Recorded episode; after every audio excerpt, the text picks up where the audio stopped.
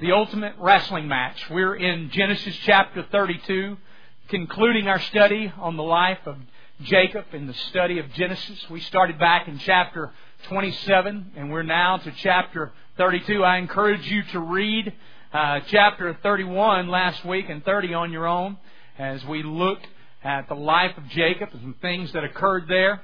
If you'll remember, just to catch us up, Jacob was born as a twin. His twin brother was that of Esau. Jacob's grandfather was Abraham, in whom the promised covenant had been given. That through him and through his descendants, all nations would be blessed, and his descendants would be as countless as sands on the seashore. And so, as he received this promise, as he was called out as a people of God, it was passed on to Isaac. And Isaac had these two sons, Jacob and Esau, twin boys. And Esau was the first. But even as Esau was being born, Jacob was grabbing at his heels, which is what his name means, seeking to manipulate the circumstance, seeking to manipulate him even at birth. And so Jacob's given the name heel grabber, or one who is deceitful, one who manipulates. That is his name. And we see him living up to that name. He lives up that name in the form at first, he manipulates his brother into giving him his birthright. Esau's hungry one day. He comes in from a hunt and there's stew cooking and he's so hungry that he says, What must I do to receive some of this food? He said, If you give me your birthright. And so Esau gives it to him, but then he despises Isaac after that point, or despises Jacob. Then, after that point, later on, Jacob uh, conceives and connives with his mother this plan to manipulate and deceitfully take the blessing that normally would have been given to Esau and have Isaac give it to him. They wait till he's older, until he's blind and cannot hear, and his faculties are reduced to that of an extremely old man. And then the trickster tricks his father into receiving that blessing, that blessing of inheritance. And when that happens, even though God had already promised Rebekah that Jacob would ultimately receive it, when they go about their own way and they manipulate those circumstances, Jacob is forced to leave his homeland because Esau is ready to kill him. So his mother says, Go to my brother's house, Laban, 500 miles away, and stay there until I send word, until your brother's wrath simmers down. And I will send for you one day. But that day never comes. Matter of fact, his mother passes away before he ever gets back. And he finds himself in a land for 20 years in which he finds himself in situations with his uncle where he, in fact, becomes the one that is deceived and manipulated. He works seven years for what he thinks will be his wife, Rachel, but in the end, Laban deceives him and tricks him. And he, in fact, ends up marrying Leah and then he is able to marry Rachel, but only after he commits to serve another seven years. Then, after 14 years, he's ready to go, but Laban says, What can I do to keep you? And they devise a plan in which Jacob will take all the spotted sheep and all the dark sheep and all the spotted, spotted and speckled goats. And that way they will know whose goats belong to who. And God causes him to prosper and he becomes a wealthy man during those six years. And then we find Jacob headed home after the vision comes to him that now is the time to head home to that land of promise, to the land where the blessing resides. Now, as we look at this chapter, we're going to notice something unique. I've called this the ultimate wrestling match because, in fact, Jacob will wrestle with God. Matter of fact, that very name that he will be changed to is called Israel. You know what it means? It means one who wrestles with God, one who contends with God. Now, this is one of those sermons that, quite frankly, is really good for me. I mean, I've been excited about this one because this one's for me. You know, sometimes I do sermons and they help me, but this one, like, I'm thinking, I need this. It's like I'm all about this. Like God is speaking to me, He's identifying me. And I so resonate with this. And there's some questions as I started to study this text that I that I wanted answered for me. The first one was Does God intend for us to wrestle with our faith today? And I believe He does. Number two, does God use times of wrestling and struggling to grow us? How do we wrestle with God in a healthy way? And does God still change us today? Matter of fact, we'll see that He changes the name of Jacob. He changes his name and he changes who he is. Some people can change. They're those who submit to the authority of God and to the hand of God. I believe God wants to change lives still today. And just as we'll see, He changes the life and the name that is identified with that life in Jacob, so does He still do today. When we hear a person's name, it represents who they are. When we speak that name, whether it is David or John or Bill or Jane or Allison, what does that name conjure in our mind? What does it represent? That's what God wants to change in our lives for some of us today. You know, where we are expecting our second child at this point, and we've been trying to, to figure out what names are we going to name this little girl. Matter of fact, that's what we're going to have in a couple of months here, uh, unless we get fooled. And um, I, wasn't doing that for a plot. I was using his illustration here. But nevertheless, uh, as we come up, how do we come up with names? Well, some people do it by what is the family name? What is the event that's characteristic of what's going on? What's trendy? Uh, what's cool? What sounds good? Some people do it from their ethnic background or their religious background. A lot of times in Scripture, we see it defined by what is occurring right there at that time. What is the circumstance? What's happening? What have you been identified as? But we see that God sometimes changes names. As He did it from Abraham, from Abram to Abraham, the father of many. As He did it from Sarai to Sarah, the mother, the princess of many. We see him doing it also with Paul. His name was Saul. From Simon to Peter. And from Jacob to Israel. One who struggles with God. Are we supposed to struggle with God? Are we supposed to wrestle with God? Let me tell you this. Most of us come in here with a theological predisposition. What that means is you've already determined how you're going to think and approach life and approach scriptures. And if you're not careful, you make your culture and the, your tradition affect scripture more than scripture affects you. Okay, and I've said this before, but 20 to 25% of my theology is wrong. I mean, it's just wrong. I, I don't have it right. And if I knew what 20 or 25% it was, I'd correct it. But here's the real truth. You can go to another church, and regardless of what the guy says, some of what he says is wrong too. He has misinterpreted or misunderstood certain aspects of the faith and of Scripture. How, do, how does that happen? Well, I'll tell you how it happens. I believe this book to be completely infallible. I believe it is the inerrant Word of God. But if you know me, and if you don't, I'll just go ahead and give you the clue. I'm completely fallible and make errors all the time. Okay, I make mistakes all the time, and sometimes that lands on my understanding of God and understanding of Scripture. I, I look back at times in my past when I was a kid and a teenager and older, and I believed ridiculous things, like stupid things. I remember one time when I was in high school, I decided to get my life Christ. I'm going to get right, and I'm in an old country church, and this evangelist comes in and he says, "Praying knees should never have dancing feet." So for the next three years, I thought you couldn't dance. I thought it was a sin. I thought you couldn't pray if you danced. I mean, then I had nothing. It was like no scripture whatsoever. It was some tradition, some ridiculous expression his grandfather had probably told him, passed down, and all of a sudden we're preaching it. Like it's the truth of God's Word or something. Hey, let me tell you, there are traditions, and that's great, and there are cultures, and that's fine, but you don't take your culture and try to filter God's Word through it. God's Word and his principles supersede your culture, your tradition, your thoughts, your ways. So one of your predispositions might be this. We should never struggle with our faith. We should never wrestle with God. Well, I am here to tell you that Jacob's very name, Israel, of what he was changed, it went from one who is a deceiver, one who is a manipulator, to one who wrestles with God. Now That's for some of us that may be kind of a paradigm shift, and we may think, you know what, I'm always pretty hippy skippy with my faith. I never have had a doubt in my life, and everything's pretty simple and easy for me.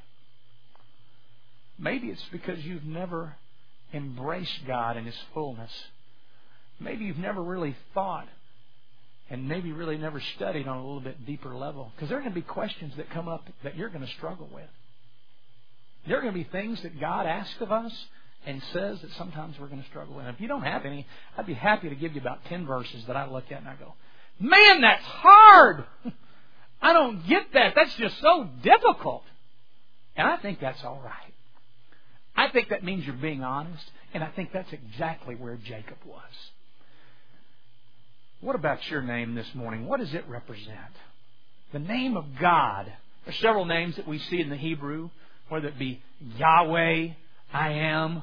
That's the name that God used to describe himself in Exodus to Moses. Elohim, which is the primary name that's used by God for God in early Genesis and throughout the Old Testament. Or El, which Elohim is the plural form of El. It means God, the all powerful and almighty one. Or we see El Shaddai, the all sufficient God. El, anytime we see that word in conjunction with another. El Elyon, most high God. El Echad, the one God, which is used in the Shema Deuteronomy 6 4. Hear, O hear, Israel, there is but one God. El Echad, one God. The one and only God or Bethel, as we looked at before, where Jacob meets God, house of God, or Emmanuel, Emmanuel, God with us, or Israel, one who contends or struggles or wrestles with God. Let's read this passage and see what we can learn from the life of Jacob, beginning in chapter 32.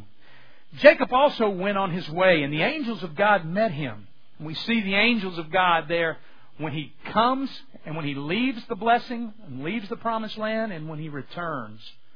And this camp of God, so he named Mahanaim, and which means two camps. And Jacob sent messengers ahead of him to his brother Esau into the land of Seir, the country of Edom. And he instructed them, This is what you are to say to my master Esau. Your servant Jacob says, I have been staying with Laban and have remained there till now. You know, what's interesting is you see a different man after 20 years of refinement in God's refinement camp, so to speak. Because now, instead of trying to rush in and take the blessing, you see a spirit of humility being offered to Esau. He realizes that though his sins may forgive, been forgiven, the consequences may still very well be there. verse 5 I have cattle, donkeys, sheep, goats, men servants, maid servants. I am sending this message to my Lord that I may find favor in your eyes.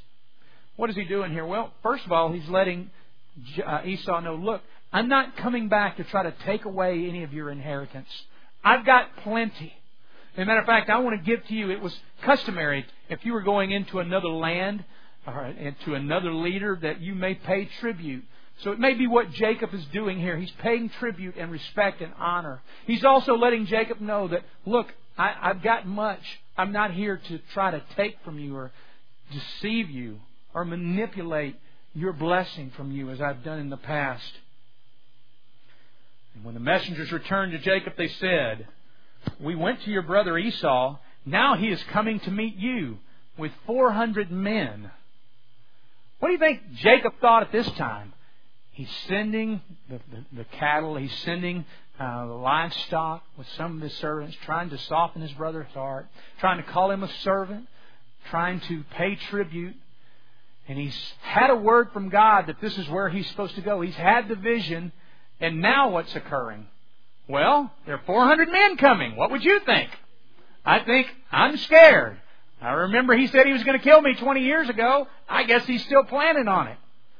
But yet he's wrestling with God gave me a vision. God told me to return to the land of promise. But yet here is Esau in front of me, and he's coming with 400 men. What do I do? Let's continue.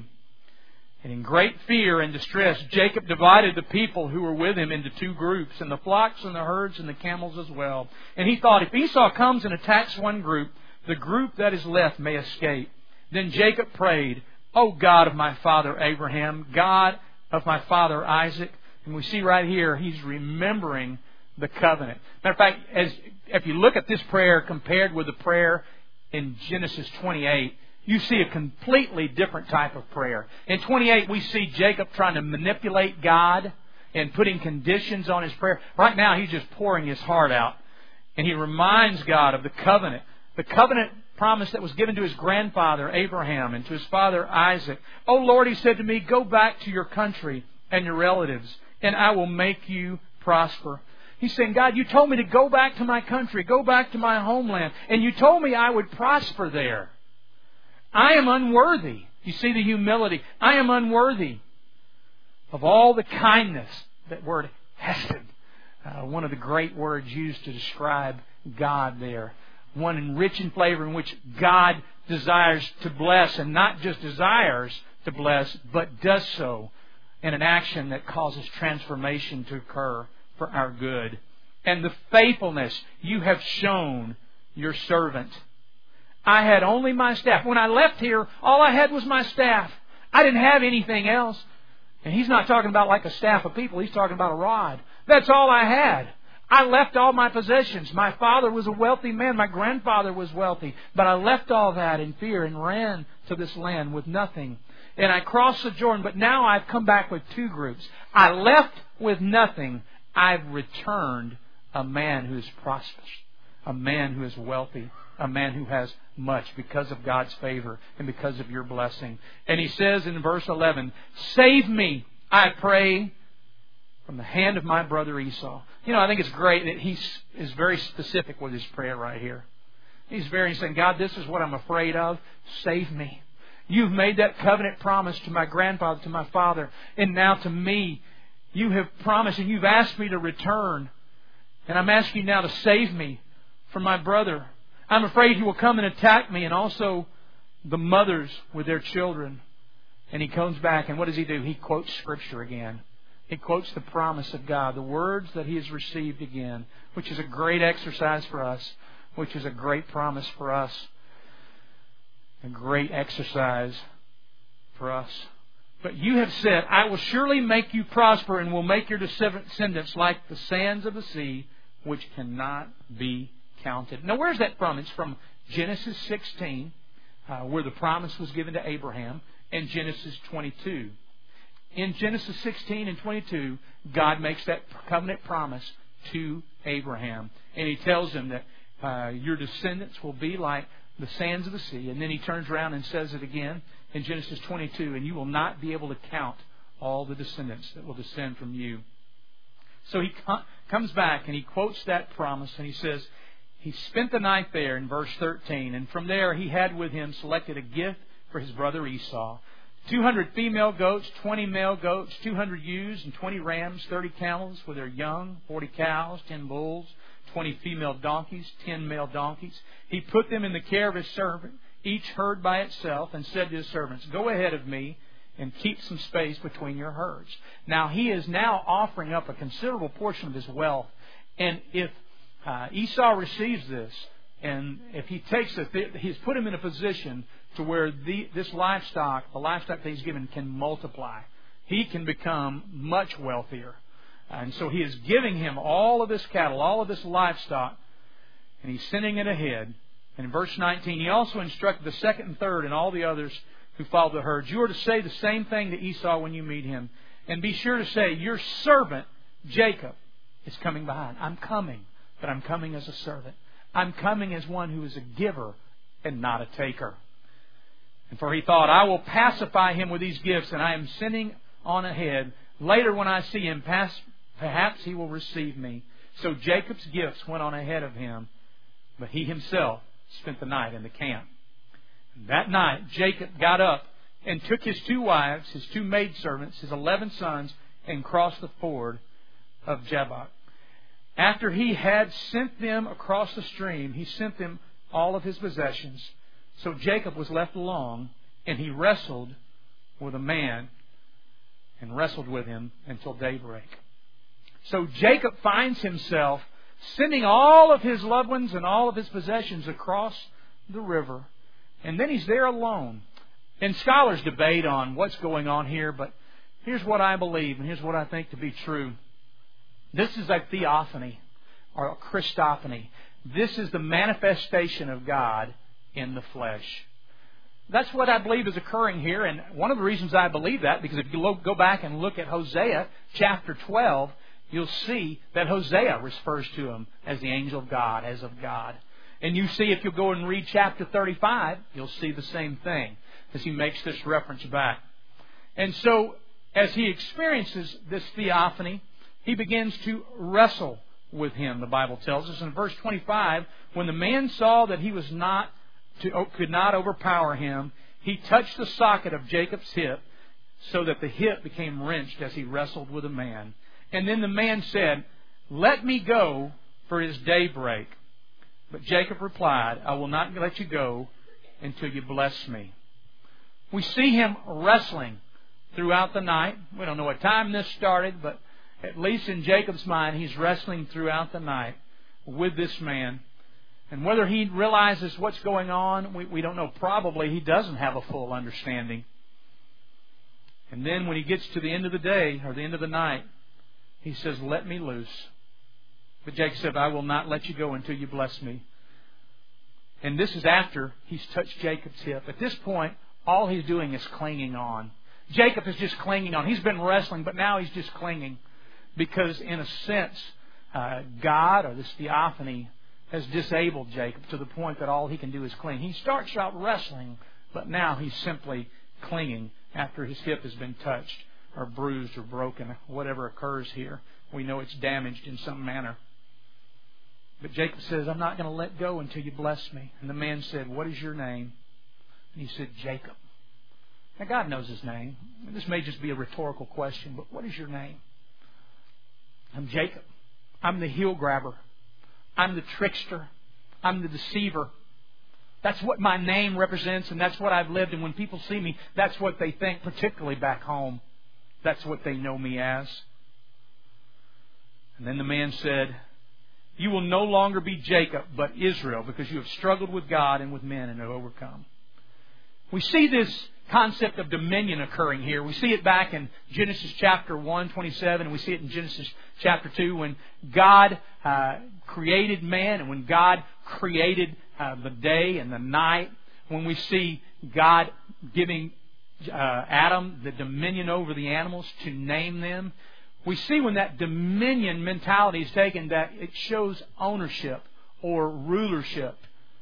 And that's exactly what occurs here as the Jews would have read that, they would have recognized that now Jacob is under the dominion and the ownership of God. Not that he wasn't before, but he fully recognizes it now. He says, Your name is now one who struggles with God because you've been struggling with man. You've been manipulating man. You've been seeking to manipulate God. But now you embrace and wrestle with me. You are one who wrestles with me. Hey, I don't know about you, but I'm comforted when I see that the father of the nation, we start with Abraham, we go to Isaac, we go to Jacob, in whom the name of that very nation, of God's people who are chosen by Him, it means one who wrestles with God. I don't know about you, but that's a comfort for me. When I struggle, when I have doubts, when life is hard, I resonate with a people and with a God who expects me to wrestle. See, the spiritual thing is not to just say, oh, nothing, I don't care. And just blow it off and act like you don't care and like you're ambivalent. That's not the spiritual thing to do. The spiritual thing is to say, God, I, I am struggling right now. I am dying right now. This is hard. I'm having a hard time believing, but I will trust you. As Job said, though yet you slay me, yet will I trust you. We see Jacob real with God. And then he says this Jacob, please tell me your name. Excuse me, Jacob says, please tell me your name. But he replied, Why do you ask my name? That's definitely a rhetorical question. Then he blessed him there. So Jacob called the place Peniel, means It is because I saw God's face and yet my life was spared. Because I saw God's face. Now, there were many who believed because it was nighttime, if he had seen his face in the daylight, then he would have died because it was God. But if it's a theophany, I don't think that's an issue. If it's a Christophany, that's not an issue because we see that with Melchizedek. We see that happening a couple times through the Bible. I think it's because he does encounter God, because he does come face to face with God, that the blessing, the changing of his name, the changing of who he is occurs. Verse 31, the sun rose above him, and he passed Peniel and he was limping because of his hip, because he was broken by God. He had been touched by God. He had been broken by God. In order for him to become the man that God desired for him to be, in order for change to really take place, we see that Jacob is broken. He's touched, and he is he carries that with him for the rest of his life. Therefore, to this day, the Israelites do not eat the tendon attached to the socket of the hip because the socket of Jacob's hip was touched near the tendon. And what can we learn from this story? What are some principles that we can glean? Here's Jacob over here with his past. His past was he manipulated his brother. He manipulated his father. He finds himself in a position where he has to escape where the blessing exists, where he was supposed to be. And he finds himself a little further down the road in his past at his, at his uncle's house, Laban. And though he's been a deceiver, now Laban has his master's degree in deception. And he schools Jacob. And many times I think Jacob can't help but think, maybe I'm getting what I deserve. If this is the way that I live my life, this is what I can expect in return. But during that time, he grows in his faith somewhat, and he matures. And there comes that time when the vision is given. It's time to go. It's time to leave here. And he finds himself in the present, leaving his past, leaving his uncle's land, and headed toward the future of the promise which God has given him. But I wonder if sometimes he thought, I just want to stop right here and quit. I just want to camp out here in the present situation because I don't know what's ahead of me. I know God has made a promise, but there's also Esau there. There's also a barrier. There's a wall there that I don't want to try to climb because I don't know what the results of that wall might be. I don't know what Esau might do. So I wonder if he was just tempted in that 500 mile journey, being a wealthy man, to just stop and just camp out in no man's land. Where nothing great nor nothing bad would probably ever happen. He would just fall into a life of existence. But he chooses to continue. But as he's headed toward the future, as he's headed toward the promise of the blessing, the land where he is to live, the land where his descendants are to thrive, he worries. He's afraid. And you and I can certainly relate to that. We think the present may be difficult, but some of us worry really about the future. What will happen with the economy? What will happen with our children? What will happen with our health? It's something sometimes we give, if we stop and wait long enough and think about it long enough and let the doubts of the world crowd in, it's certainly something we can become afraid of, and we see that constantly happening in Jacob's life. On one hand, he's a man of faith. I'm headed toward the promise. On the other hand, he's dealing with fear. He's wrestling with a promise, but here's reality in front of me. I'm sure you can identify that. Those are reasons he, he certainly wrestled with God, and we see ways that he wrestled. We see in prayer he wrestled with God. As he calls out the promise, as he calls out what he's feeling to God Almighty, we see in his plans we see in his fears the ways that he wrestles with God. And then we see the results of Jacob's wrestling with God. We see him becoming a man of realness, of authenticity. We see depth in his faith. We see humility. Look at these prayers in Genesis chapter 28. Turn back with me to Genesis 28, verse 20. And then let's compare this prayer to the prayer that he prays 20 years later. Then Jacob made a vow, saying, If God will be with me and will watch over me on the journey I am taking, and will give me food to eat and clothes to wear, so that I return safely to my Father's house. Then the Lord will be my God, and the stone that I have set up as a pillar will be God's house, and all and, and of all that you give me, I will give you a tenth. Jacob bargains with God, seeks to manipulate God. But then we turn over and we come 20 years later in chapter 32.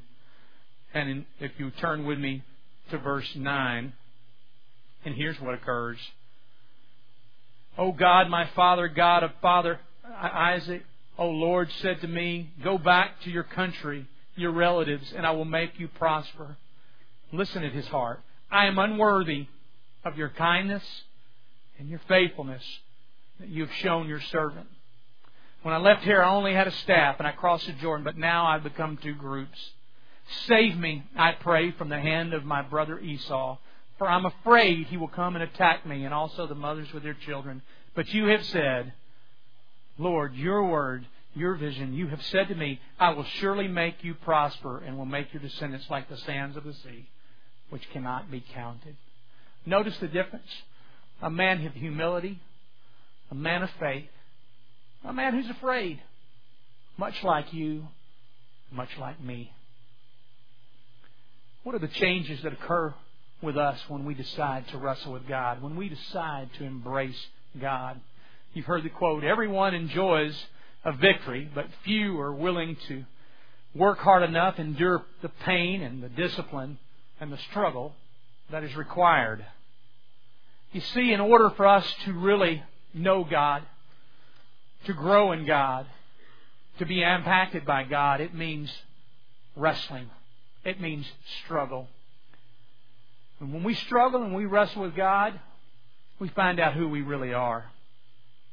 We find out what we're made of. We find out the depth of our faith. We find out what our testimony is really made of. We are conformed into the image. God wants to change your name today. You may say, what does that mean? Well, maybe you're here today and your name is manipulation. Maybe your name is hypocrisy. When people say your name and they think of your faith, this is what they think of. Maybe when they hear your name or when you think of your name, maybe your name represents greed, self centeredness. Maybe it represents fear. Maybe it represents shallowness. Maybe it represents an embarrassment to the faith. Maybe it represents tradition, just something that I do but don't really live. But when you embrace God, when you begin to wrestle with God, He begins to change you. And sometimes He changes our name to faithful, one who is honest, one who is real, one who is passionate, one who is humble, one who slips but always gets back up. Maybe your name is Colin Lee Clark.